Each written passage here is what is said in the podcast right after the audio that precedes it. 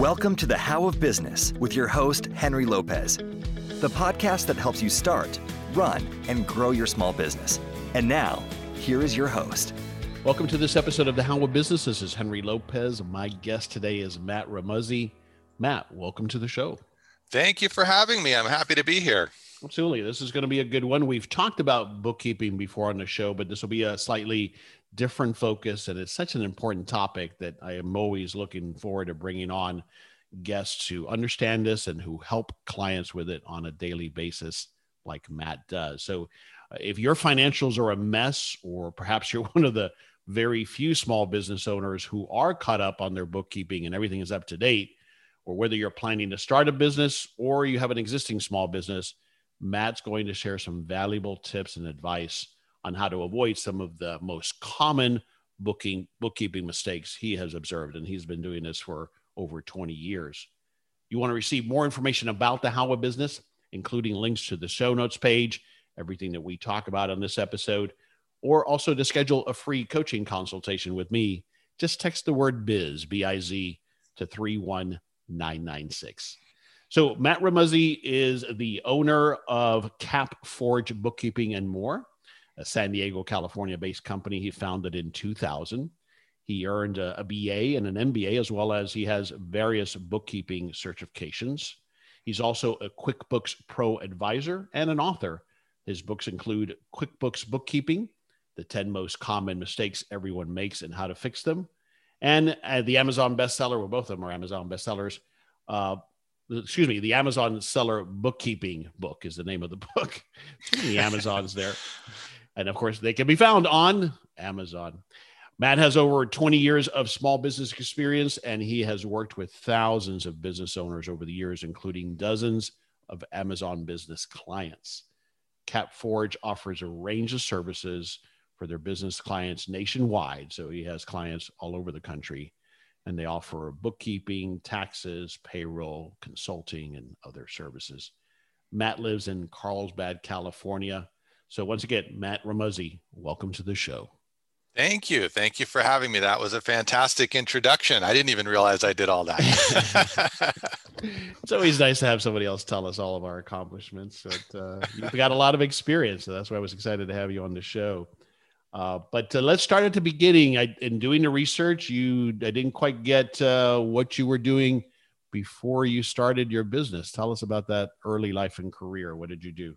Sure. So uh, I went, uh, I didn't really know what I wanted to do when I went to college. I just knew that I wanted to have my own business. So naturally, I got a degree in psychology. so I go figure. I, am not sure exactly how that all came about, but uh, you know, equipped with a degree in psychology, it made natural sense that I got into managing restaurants right after college. Of course, yeah. Of course, right? And and and you know, I didn't like it at the time, but in hindsight, it was really good experience learning how to manage people. And I realized now, you know, I had some very good mentors very early on who helped me learn a lot about how to manage employees and how to motivate them because in the restaurant business, you can't use pay as much of a motivator right? You're sort of stuck you know paying there's fairly low paying jobs and the people who tend to work in them um, you know are, are there for various reasons but trying to get them to work cohesively as a team do a great job great great uh, customer service you know that was a great learning environment for me on how to manage people even though at the time i didn't love what i was doing and i wasn't too excited about it but in hindsight i really learned a lot for, from some great mentors but i wanted to uh, you know not kind of be stuck in that forever i wanted really still i was always hoping to be an entrepreneur i just never knew what to start or how to do it.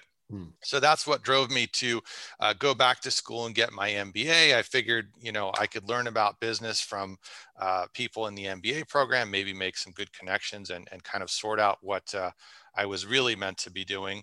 And so I did. I learned quite a bit from that. I was um, I joined the entrepreneur club in the in the school there. I went to San Diego State University. Um, I was in their entrepreneurship program, the entrepreneurship track in the MBA program, and I learned a lot. I met a lot of great contacts.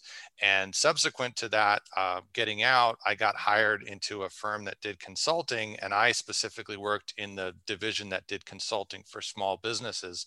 And so there, I learned quite a bit more about. Uh, putting together business plans and doing financials and stuff for small businesses and then uh, but that was unfortunately for me right in the time of the dot com bust right in mm. 2000 and this company this consulting company like every other company at the time thought well if we become a dot com suddenly we're worth 100 times what we're worth today sure. so they became a dot com took some investor money and promptly blew up uh, which led to me being laid off which was actually the best thing that ever happened to me because I had a little bit of money saved and I thought, well, maybe what I can do is there's still clients that need consulting help. And even though I've been laid off from my consulting job, maybe I can do consulting on my own just until I find another job and you know here we are 20 years later i still haven't found another job. Interesting. So it, it sounds matt like it it took that that action that that event of getting laid off to finally push you to go do your own thing it did. And I mean, all along the way, up until that point, I had tried other things. I had tried some other little, you know, okay. people today call them side hustles. I'd mm-hmm. tried this and that, and I'd never landed on anything that worked well enough that I could quit and do it. And in you know hindsight now, knowing what I know now, I, I there's a hundred other things I could have done. I could have gotten out of where I was sooner. I could have started a business really without ever going to the MBA program. Yeah, and, that, and that's where I was going because that I see this. It almost seems to me like you were using that as maybe an excuse or hiding behind it. Oh, maybe if I get the MBA, then I'll be ready. Maybe you know. So do you feel like that there's some of that that was the oh, case? Oh, a hundred percent. It was, it was really, I, I was under the impression, I guess, like I think a lot of people are that I had, there i couldn't start a business unless i came up with some you know earth shattering right. some brilliant new, huge idea right it had to be something amazing it couldn't just be sort of a regular business that other people were already doing that i could maybe also do I, I was thinking that i had to come up with this amazing idea and of course when you put yourself under that kind of pressure you know no idea is going to stand up to that level of scrutiny or if you have an idea like that it takes 10 million dollars to do or something mm, so sure. i was just down the wrong path thinking the wrong way. And, and of course when i look back now i think well boy i was you know foolish to have waited so long and and put so many of my own sort of mental roadblocks in the way. But of course you know that's the wisdom you get with age. Yeah no doubt yeah, and I always like to say that it's good. It's it's it's valuable to to talk about that in hindsight, especially in sharing it with others that might be inspired. But I think we're ready when we're ready. And you simply, the truth was, you personally, you weren't ready until this event happened, and that made you ready. I think. Absolutely, and I think the big thing that that I let myself try it more than I had tried it before because I had a little bit of a cushion I and I had a little bit more confidence. The the time I spent in the consulting company, even though it was, you know, really not very long, it was only about six months. I developed the ability to speak well with small business owners, kind of understand their pain points and understand how the solutions that I could provide could help them. And really that was the impetus for me to be able to go and do it on my own because I'd had some practice doing it already. So I had a certain amount of self confidence. I still like, I think a lot of business owners always feel like, uh, you know, I, I feel like a fraud, right? I'm trying to tell these people that they should pay me money to do this, but I'm just me and, and I'm sitting in my spare bedroom. I don't, all I've got is a business card. I've got nothing behind me. And they feel sort of like I'm, I can't legitimately go out and sell the service because I'm just me. I'm just, they'll they'll figure it out. They'll see right through me. That's right. But the reality is, if you've got a solution that'll help somebody, they will pay you for it, and they really don't care, you know, who you are, where you came from, or if you work for a big corporation. If you can solve their pain, that's what they're looking for. And I, yeah. it took me a while too to realize that and understand that. But now, again, it's you know seems obvious but at the time i was very nervous that people would say oh who are you you're just some guy trying to get me to give you a check. Why yeah. would I do that? Yeah, no, well said. I I, I struggle with imposter syndrome. I, I haven't met too many people that don't, uh, and even after doing it for a while, there are moments when you're like, who who am I really? but you've articulated very well and the reality is that you do have you did have knowledge and experience to share you had a point of view you had a particular voice and and you were able to find people who saw value in that and that's all it takes definitely yeah that's uh that's what it comes down to i think a lot of times we overthink you know what we need to bring to the table and what we have to offer and how prepared we have to be to answer a million questions and it's really you know it's not it doesn't have to be that complicated it really it really that's doesn't. right that's right. Why looking back do you uh, suppose or know as to why you wanted to be a business owner from such an early age? What drove that in you you know that's an uh, that's a good question i i remember even back as early as middle school i always would look at things and think you know, oh, I wonder how much that cost them to make. And it, so I know what they're selling it for. I wonder how much it costs them. I wonder how many they sell in a week or, you know, where they get their products. I was always just sort of, that was always my mindset um, for better or worse. I was always kind of entrepreneurially minded, but I just never had the guts or the, you know, the drive to go and do it myself. But I, from a very early age, I remember always having those kinds of thoughts and i joke with people now probably you know on the on the way to my uh my deathbed you know i'll be wondering oh, i wonder how much the funeral service business does you know how does that work it's you just the way my the math on things which is very interesting so is that is that in part then why you shifted the focus or evolved the focus of CapForge into specifically this area of finances and bookkeeping yeah, I've always been, you know, I guess I call it kind of being a business nerd. I've always been interested in how various things work. And, you know, what we see if you read business articles or you just sort of hear anecdotally how, oh, so and so makes a million dollars a year, or, you know, that business is blowing up or that business is super profitable. But a lot of times when you kind of look behind the curtains, you find out actually the guy that seems glitzy and glammy, he's barely scraping by, right? right? And the other business that looks boring as mud, they're killing it. They're that guy's actually, you know, the guy driving the beat up pickup and wearing the torn jeans, he's actually worth $10 million. And the guy standing in front of the private jet isn't sure how he's going to pay for dinner. So it's yeah. always been interesting to me to see kind of behind the curtains how things really work, how it actually plays out, and which businesses really are, are doing well and which ones are, are not maybe all that they appear. Yeah, yeah, I get that. That's that's that's very, very interesting, and I agree with that completely. That's been my observation as well. All right, before we dive into it, I'm always curious what what does being a business owner, you you've been a business owner for over 20 years now, what does it do for you to be your own boss? To me, I, I've always felt like, you know, whether I sink or swim, whether I succeed or fail, I want to feel like I had a hand in it and not that you know other people made decisions for me that put me into a corner that i am now stuck in.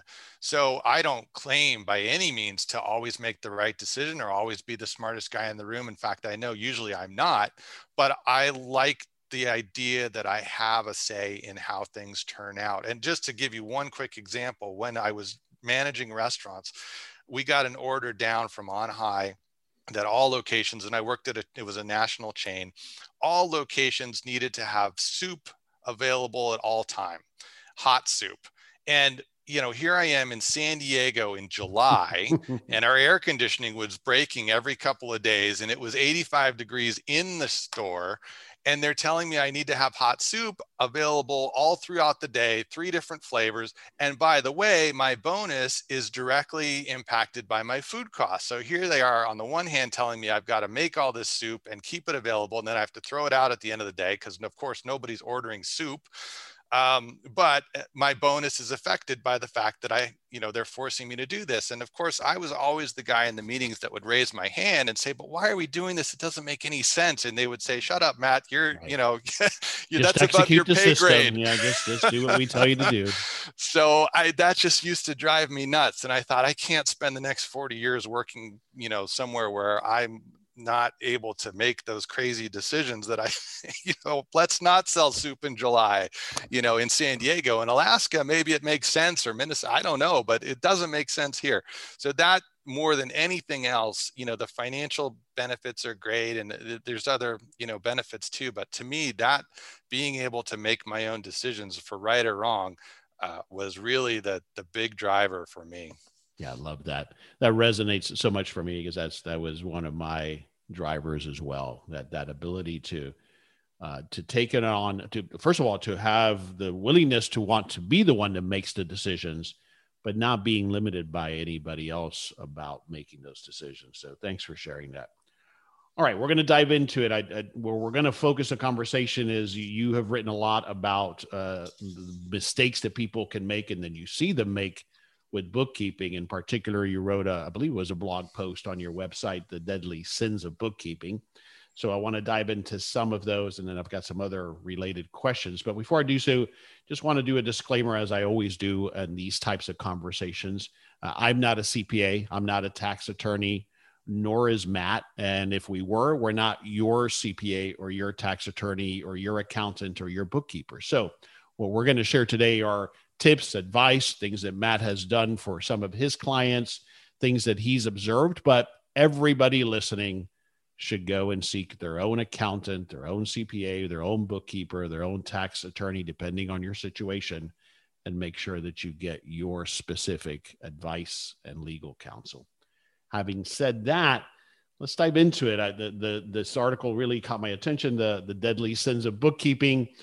There's some of these I'm going to skim over, and then some of them we'll, we'll, we'll spend a little bit more time on. Uh, we'll start with number one because I see this one so often, especially with either uh, in the early phases of launching a business or certainly right after you launch your business where they're still, you know, you've just come off of that weird phase of you're paying for some things on your own card, but now you've got a bank account for the business. And it's this topic of mixing personal and business expenses, or what's also called commingling. So tell me about what you see there and maybe some ways to control that, minimize that, avoid that. Sure. I mean, as you said, it's very common when you're just getting started. You're not even sure if what you're doing is going to work. You haven't taken the steps to set up a separate entity for the business yet. And so it just naturally happens that it, that things for the business that you intend to use for the business are paid for out of personal bank accounts and personal credit cards. And i certainly wouldn't say that you know you absolutely can't do that. What i would say is you know, from as early in the process as possible, make the point of trying to keep it separate. If you've got two credit cards, use one for the business, stop using it for personal things, and then use the other one just for personal things and try to keep those separate. Even if you don't go to the step of creating a separate business entity where you have a separate checking account, you can still go to your bank and get a separate checking account, put 500 bucks in that, and then start using that to pay for business expenses. Uh, it's just going to make the whole process of setting this business up and getting it done correctly that much easier if we don't need to go through what are, in fact, personal accounts and try to pick out the various pieces that are for the business. For one, it's easy to miss things and or you forget about things or oh yeah that was quite a while back before i even really started but i had these other expenses well by not including them, not only are you really figuring out how much it costs you to start the business, but you're also potentially missing out on deductions on the tax mm-hmm. side. And the other part of it is just on a on a sort of silly note, but it does come up, is that we don't, as bookkeepers, accountants, we don't particularly want to see what's in your personal account and you mm-hmm. might not want us to see right. what's in your personal account so you know keep those separate so we don't have to go through and ask uh, you know questions that may turn out to be kind of personal about oh does this go for the business or this you know ah, oh i didn't want to talk about that. So the sooner and better you can keep them separated the easier it makes your life and the tax for you know for tax filing purposes as well. Right and and, and as, as you talked about as well in, in different articles the whole commingling thing in the future can affect you in different ways. It can be what allows potentially, in a case of liability or a lawsuit, for somebody to potentially pierce your your entity veil, your corporate veil, if they can prove commingling can sometimes lead to proving that there is this isn't really a separate business entity, right? Absolutely. If so, uh, the commingling in the start of the business, you're likely still a sole proprietor, and so right. you don't have any separate legal uh, liable liability protection.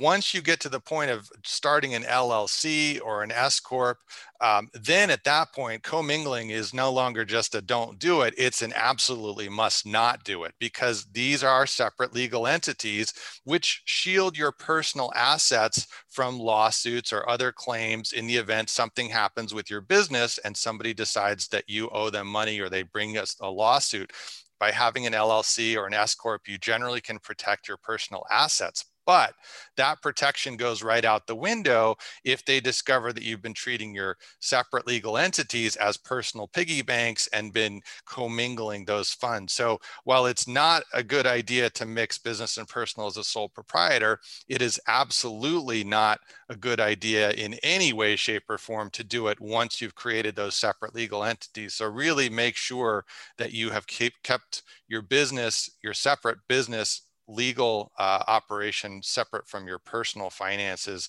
uh, for exactly that reason. You don't want to lose out on that liability protection because you, uh, you know, played fast and loose with your money. Yeah, it's a big deal. Now, sometimes people say, well, listen, I'm having to put, I don't have any money in the business. I'm having to take it out of my personal money anyway. So why does it matter?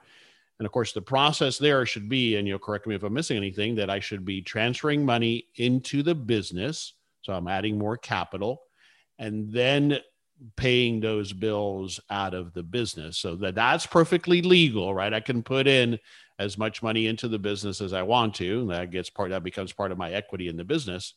But I should not be writing a check sometimes out of my personal account and and then vice versa, paying for some personal expense out of my business account. That's where you get yourself in trouble. Am I am I on it correctly? Absolutely. It feels like two steps and it feels like it's all your money, but you absolutely want to transfer funds from your personal account to your business account first and then have the business pay for business expenses and vice versa. If you personally need money, then the business can transfer money from the business to your personal account, and then you pay those personal expenses from your personal account. And it is two steps instead of one. And it seems like at the end of the day, the same goal is accomplished. But it's by keeping careful track of those transfers back and forth that you keep that separate legal separation. And you're not just jumping directly from the business paying personal expenses or personally paying business expenses that then can get you in trouble. Yeah, absolutely. Okay, another sin that you talk about, which I, I, you know, you get all kinds of opinions on, and I think a lot of people are confused, as you say, not keeping track of the right receipts. So, what are the types of receipts that I should be keeping? Can, do I need to keep them on paper? Can I keep them digitally? Talk to me about that, please. Sure. And this is a topic that you're right. There's generally a lot of confusion about, but the IRS has made very clear that they will accept credit card statements or bank statements as proof of purchases for business expenses. So that generally means that all those little paper printouts and receipts that you might get from purchases are not necessarily required to prove that you bought something if you bought it with a business credit card or you bought it with your business checking account. The place I suggest to people that they do keep track of receipts are where you get into the gray areas of expenses that could be business or could be personal. Now, you know, if you're a, a concrete contractor and you use your credit card or use your bank to to uh, pay the supply house for a thousand cinder blocks, you know, the IRS is unlikely to say, oh, those might be personal cinder blocks, although I suppose anything's possible. Right. But when you go out to eat, and you want to write that off as a business expense, that meal as a business expense, then it does help to keep that receipt and make a note at the top that says, you know, had lunch with Bob Smith, my accountant, to discuss taxes, or had lunch with, uh, you know, Jane Johnson to discuss a, a possible customer relationship or something. Because clearly everybody needs to eat every day, and lots of people like to go out to eat. So how do you say that this meal was for business and that meal was personal? Well, the extra bit of proof that the IRS would like to see from you is that receipt with the note that says who you met and what you talked about. It doesn't have to be a big novel or even a, more than a couple of words, but that's the difference between somebody presenting uh, to the IRS or getting a letter from the IRS or the state tax agencies for that matter. And, and they say, well, we see you've got $10,000 of meals uh, that you want to deduct here that you want credit for, uh, you know, but at the same time, you're a dentist. So are you really dining out that often? And, and why, you know, how do you justify that? Yeah. So if you want to be able to write those off, those are the receipts to keep. But a dentist buying dental supplies or a construction guy buying construction supplies, those are not the ones that they're most likely to say, well, we'd like to see a receipt for it. Yeah, that makes sense. Oh, uh, one of the things I do is I do try to keep in my in my smaller businesses all receipts only because it helps with the uh, accounting and justification of that and remembering what it is that we spent on. So it's a it's a good practice, but I hear what you're saying. Now, can I digitize those receipts, even the T&E receipts like for a meal and the digital copy suffices as proof or do I need to keep the paper receipt? No, I mean you can certainly keep digital copies again that that's going to be sufficient proof the big the big test, the way to think of it is really from a common sense perspective. If somebody was to walk in and, and want to audit your books, if they sit down with you and see that you've got computerized records or even paper records, and you know they ask, okay, tell me about this event in August 15th of last year, and you're immediately able to pull out whether it's a paper receipt or a bank statement or a credit card statement and say, well, you see here it is right here. This is the amount, matches exactly what's on my books. That's why I put it there you go through that three or four times, they see that you're organized, you've been thoughtful and conscientious about it they're generally going to be saying you know okay there's probably you know we understand what's going on here and that's kind of the end of the interview. When they come in and they see you've got papers everywhere and you have no idea and every question they ask you you say well gosh hmm, i don't remember that i don't have anything in it. Well now they know they've found a gold mine and they're going to keep digging.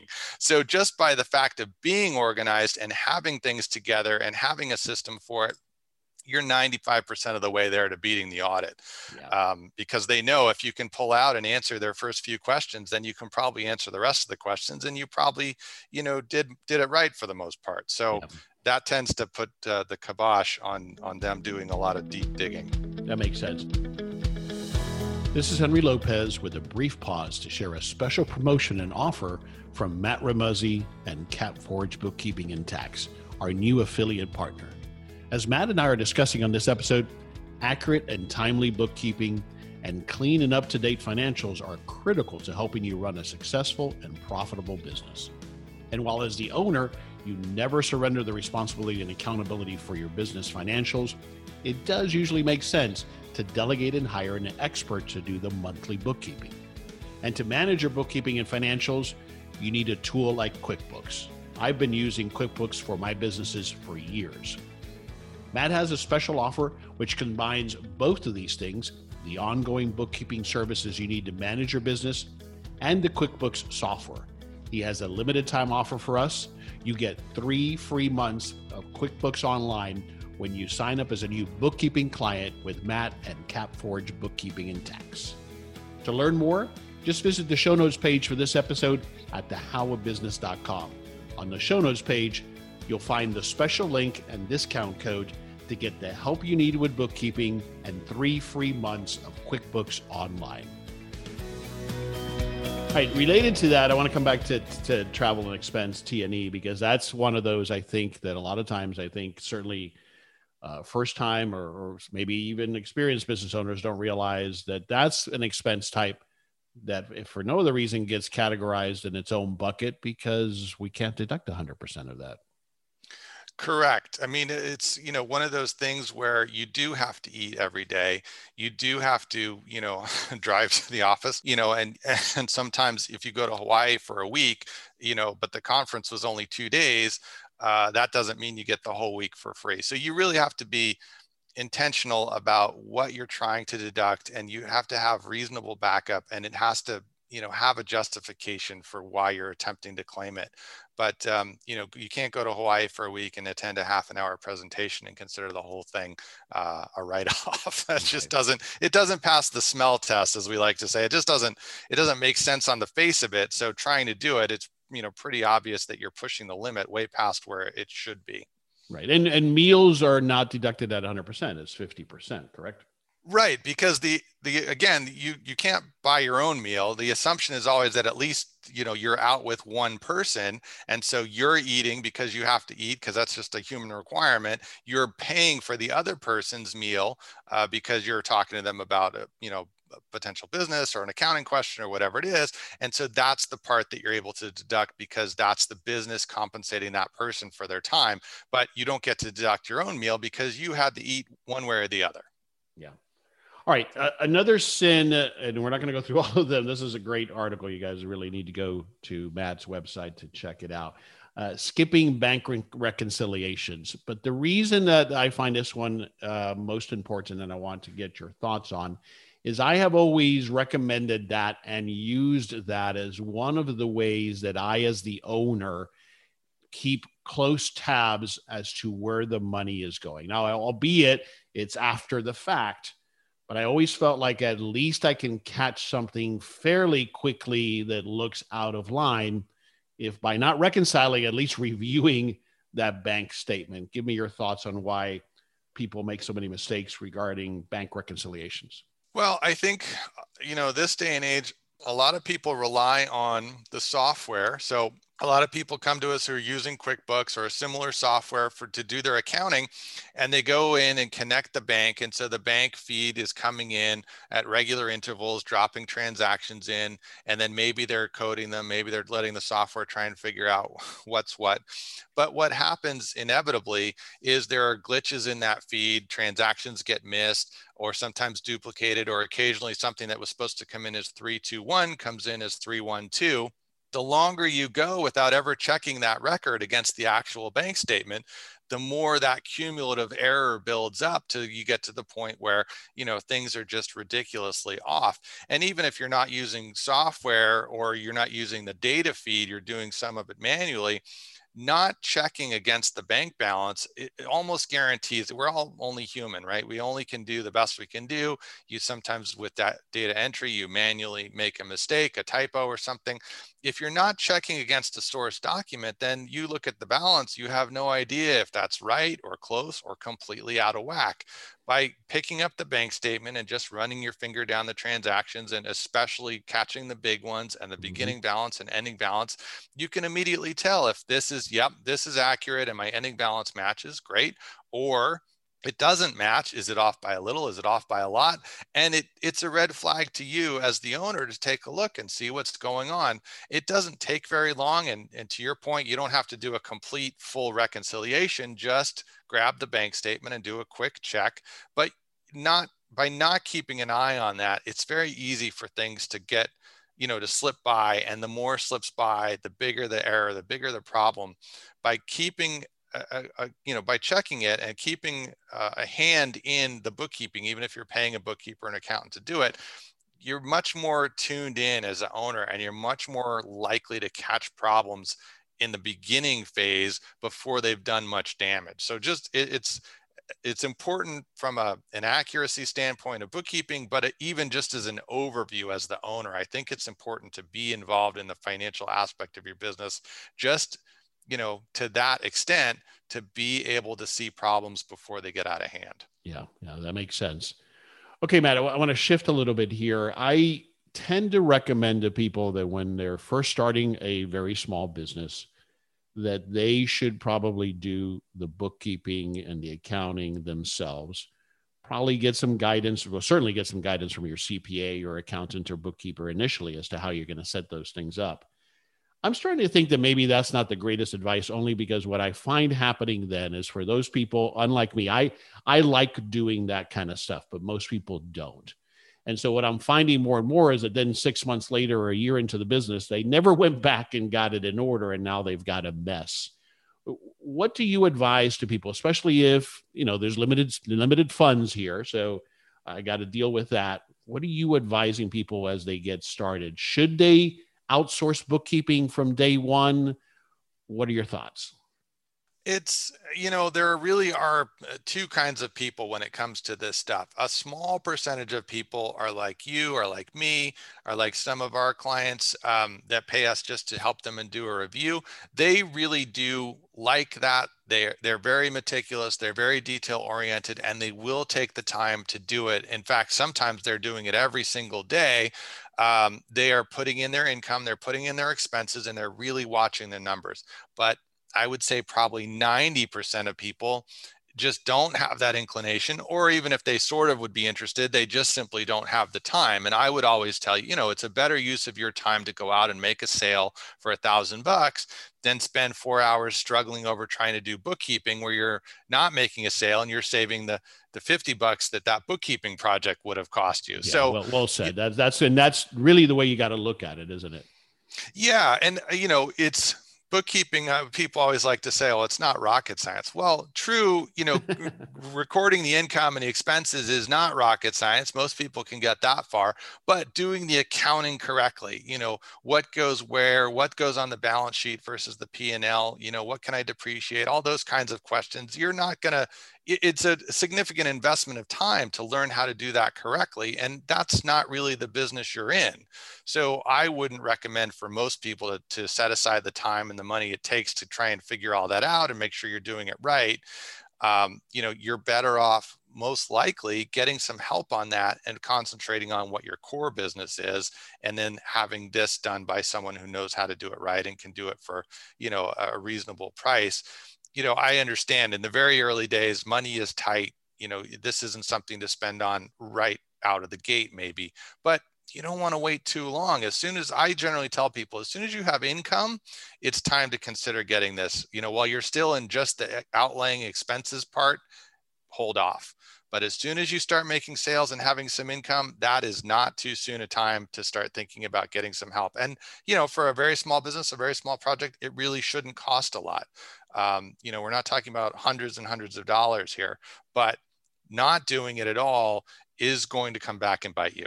I think so. I guarantee. And, and, and yeah, no, I, I think that's great advice. And I think what I'm seeing more and more also, Matt, as you're talking to, is that now you're blind to that the navigation if you will that having accurate financials will do for you. For and i can't even imagine how people are doing it if they have a business where cash flow is important for example or receivables. It even exacerbates it more. But when you don't have your finances in order you don't have that very powerful and important tool to measure and monitor where your business is going. You're navigating blind Absolutely. A lot of people, I think, are under the impression that bookkeeping is done just so you can pay your taxes.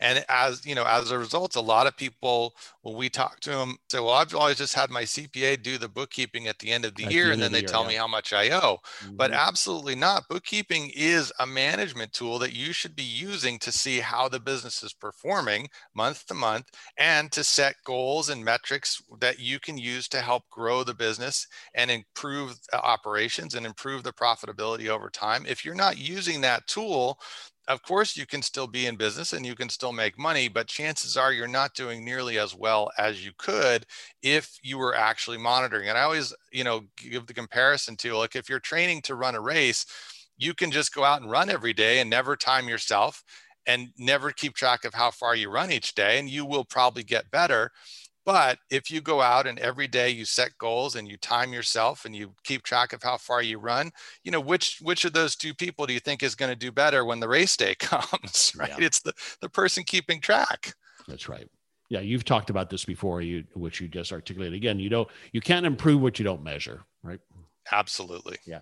All right. I get asked a lot, how do I go f- about finding a bookkeeper or a CPA or an accountant?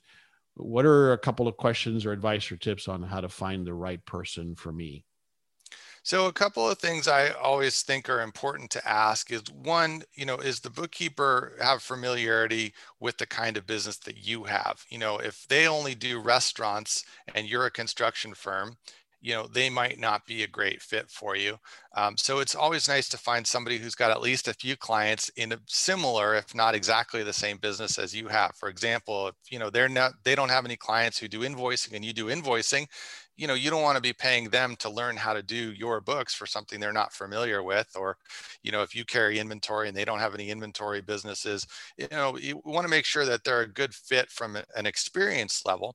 And the other thing that i think is important and uh, and as a you know business owner myself is important to me um, i really like uh, somebody who can tell me exactly what it's going to cost and they're charging a fixed fee uh, because that tells me they're working in my interest, right? If they tell me it's going to be 125 bucks a month or whatever it is, then I know what I'm going to get and I know what I'm going to pay. And if they're slower as a typer or faster, or they have a better way to do it or a less efficient way, you know, that's that's not my concern. I know what I'm getting. When people want to charge me by the hour, and then they can't tell me how many hours it's going to be and then every month it's a different amount of hours even though my business is virtually the same every month uh, to me that's a concern. I don't i don't want to you know always be wondering what i'm going to end up paying and now if there's you know I, I discover mistakes or problems or things in the books that need to be fixed. Now are you billing me to fix those things that i found you know it's so it's always one of those um, what exactly am i getting and what am i paying for when you're paying somebody hourly for this service? So i think um, the model for, should be for most people is that you find a fixed fee person who can tell you what they're going to charge you ahead of time and then live with and they're not making things more complicated because they're incentivized by having the most hours and you're incentivized as the owner to have the most efficient outcome that gives you accurate books you don't want to be at odds with your incentives you both want to be on the same page yeah. so finding someone with, with experience and finding somebody that can give you you know a, a very accurate hourly quote, if not a, you know, even better, a fixed price quote, I think really helps you get the most out of the service. Yeah, good good tips there. How do I determine or how should I decide when I need a bookkeeper and when I need a CPA? So that's a good question, and I think a lot of people, are, you know, rightly don't have a good understanding of the distinction. But a bookkeeper is somebody who keeps track of the financial activity of the business, deposits and money coming in, versus payments and expenses that you make that go out and then what's the difference between those two? Hopefully a positive number that's a profit. That's what a bookkeeper is good at doing is is making sure that's tracked correctly and all the income and expenses are going into the right categories. A cpa generally speaking, although the, the CPA license covers a lot of ground, when we're talking about CPA from a small business perspective, they're almost always focused on the tax filing side of things. They're helping you figure out how to reduce or minimize the amount you owe, and then how to translate that into the various forms that they need to fill out the 1040 if you're just a sole proprietor, or an 1120 or a 1065 if you're an S Corp or a partnership, and so on, and the personal side of your tax return. So CPAs generally are focused on tax and tax related questions whereas bookkeeping is focused on the monthly income and expenses. For most businesses, as soon as you get to any kind of decent size, you really need both. You need somebody to to do the monthly income and expense reporting so you know where the business is at, and then you need a CPA or a tax person who can help you make sure that you're paying the least amount and planning for what you're going to owe so you don't get caught by surprise with a big tax bill. Right. So if I hire you to be my bookkeeper on a monthly basis, you would then work with my CPA, a separate entity, separate person who is going to do my tax filings and uh, give me advice for tax planning and so forth into the future. You would uh, pass over, I guess, that data or share because you use QuickBooks, share that data with my CPA. Is that how that would work? Right. At our firm at CapForge, we have both sides. We have bookkeeping and we have CPAs. Okay. However, a lot of people uh, are just bookkeepers and then they'll work with your CPA. And a lot of CPA firms generally don't offer bookkeeping. Or if they do bookkeeping, the, the catch is they charge the bookkeeping at CPA rates, and bookkeeping right. normally is a or, or, some kind of a markup, right? right, some some significantly higher amount than you'd pay if you just hired just the bookkeeping function. So having your CPA do your bookkeeping tends to be a fairly expensive way to go about it. Okay, got it, understood. All right, let's talk about. Uh, you know, we we are going to have a, a marketing relationship, which I'm excited about and so, for our listeners, tell us about the special for them if they want to learn more and take you up on your bookkeeping services.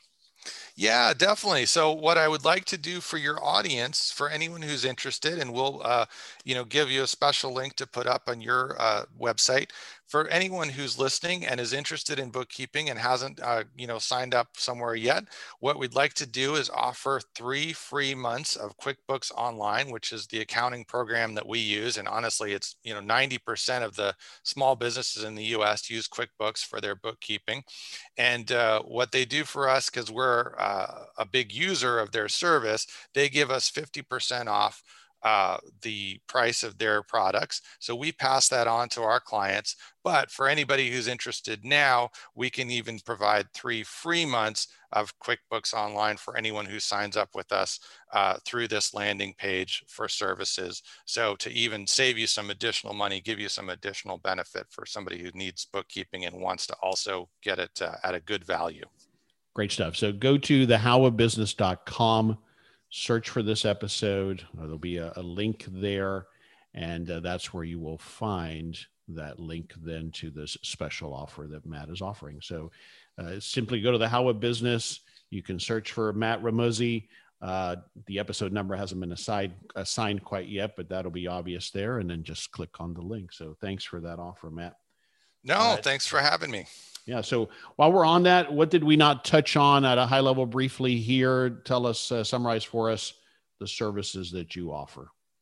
Sure. So CapForge um, is really built around bookkeeping. That is our bread and butter service for small businesses. We start with very low, affordable, fixed monthly rates, and then we can grow with your business. We have businesses from uh, startup size, just getting rolling with their very first uh, product or service offering, all the way up to our biggest clients is in the, you know the high eight figures of sales. Uh, so tens of millions of dollars is our, our largest client. Our sweet spot is you know half a million to to maybe five million. But we're really we're happy to work with anybody of any size. And even if I can't help you today, I'm happy to have a conversation with you, share what I can. If you need some business advice or general help, I'm happy to have that discussion. Um, aside from the bookkeeping piece, we do also offer tax filing service. We can help out with payroll, sales tax filing, or even creating an entity if you're moving from that sole proprietor to, proprietor to a LLC or an S corp, I can talk to you about which one might be a good fit for your kind of business, your specific situation, and help you get that set up. Great stuff. Great stuff. All right. In addition to your books, is there a book that uh, you would recommend? Yeah, I mean, I think one of the best books I've read for small business owners is The E Myth by Michael Gerber. Uh, he really talks about how you can take a business that can be overwhelming at times and just seem like there's so many things to do, so much going on, and really turn it into something that runs like a well-oiled machine and lets the owner step back and work on the business instead of in the business. You know sometimes and i'm sure you've heard the same thing you'll talk to a small business owner who says you know boy i haven't taken a vacation in five years. And sometimes they, they look at that as a you know a badge of of honor or something. And i look at that and say man your business needs some help you should be able to walk away from your business for a period of time and come back and not just find a big hole in the ground, right? It should be able to run without you and not implode if you're out of town or can't answer the phone for a day or a week. And that's really what the E Myth book talks about is how to take your business from how it might be today and turn it into something that can run in your absence or or help the people that work with you and for you make decisions even if you're not there to tell them what to do every single day. And that is an invaluable thing to have in your business. You don't want to be chained to your business any more than you want to be chained to a regular job. And this book talks about how to get from here to there. Yeah love it. Great recommendation. It's a must read for uh, aspiring business owners and existing business owners all right, we'll wrap it up here. What is one thing you want us to take away from this conversation, particularly Matt, about these sins that we're hopefully going to avoid when it comes to bookkeeping? I think the best thing I can say about bookkeeping is you want to have it, right? So, you know, even if it's not perfect, even if you're not as involved as you maybe want to be, um, having it is so much more important than anything else. It really is the the system that tells you how your business is doing each and every month. And, you know, again, if you're not keeping score, it's really hard to know how you're doing or if you're improving. So, regardless of where you get it or how you do it, or if you do it yourself or not, I think just making sure that you're doing it is the first and most important step in uh, in making your business better overall. And tell us where you want us to go to learn more about CapForge. Sure. So uh, I think the website is a great place to start. We do have a blog with a lot of good information, uh, and it, you can contact us directly from there. The website is capforge.com, C A P F O R G E.com. Uh, we also do have uh, LinkedIn and Facebook and Instagram. Uh, you can find us under CapForge at all those places, but really, I'd say the website is the place to start. Yeah. And my recommendation is after you've gone there and learned about all that he has to offer and you like what you hear, come back to the show notes page for this episode at the How of Business. And that's where you can then click on the link to get that special offer from Matt for the three free months of QuickBooks Online. Absolutely. QuickBooks Online is what I use for all of our businesses as well. Matt, great conversation. Lots of good takeaways, lots of good details, lots of good, lots of good action items. Thanks for taking the time to be with me today. Thank you for having me. I enjoyed it. And uh, I always, uh, like I said, I'm happy to talk to anybody who's got any questions. Uh, this, for me, talking about business is the most fun I get to have all day. So that's, what we lo- that's what we love to do, right? yes, I enjoyed it very much. Thank you. Right. You're welcome. Thanks for being with me. This is Henry Lopez, and thanks for listening to this episode of The How of Business. My guest today again was Matt Remuzzi. We release new episodes every Monday morning.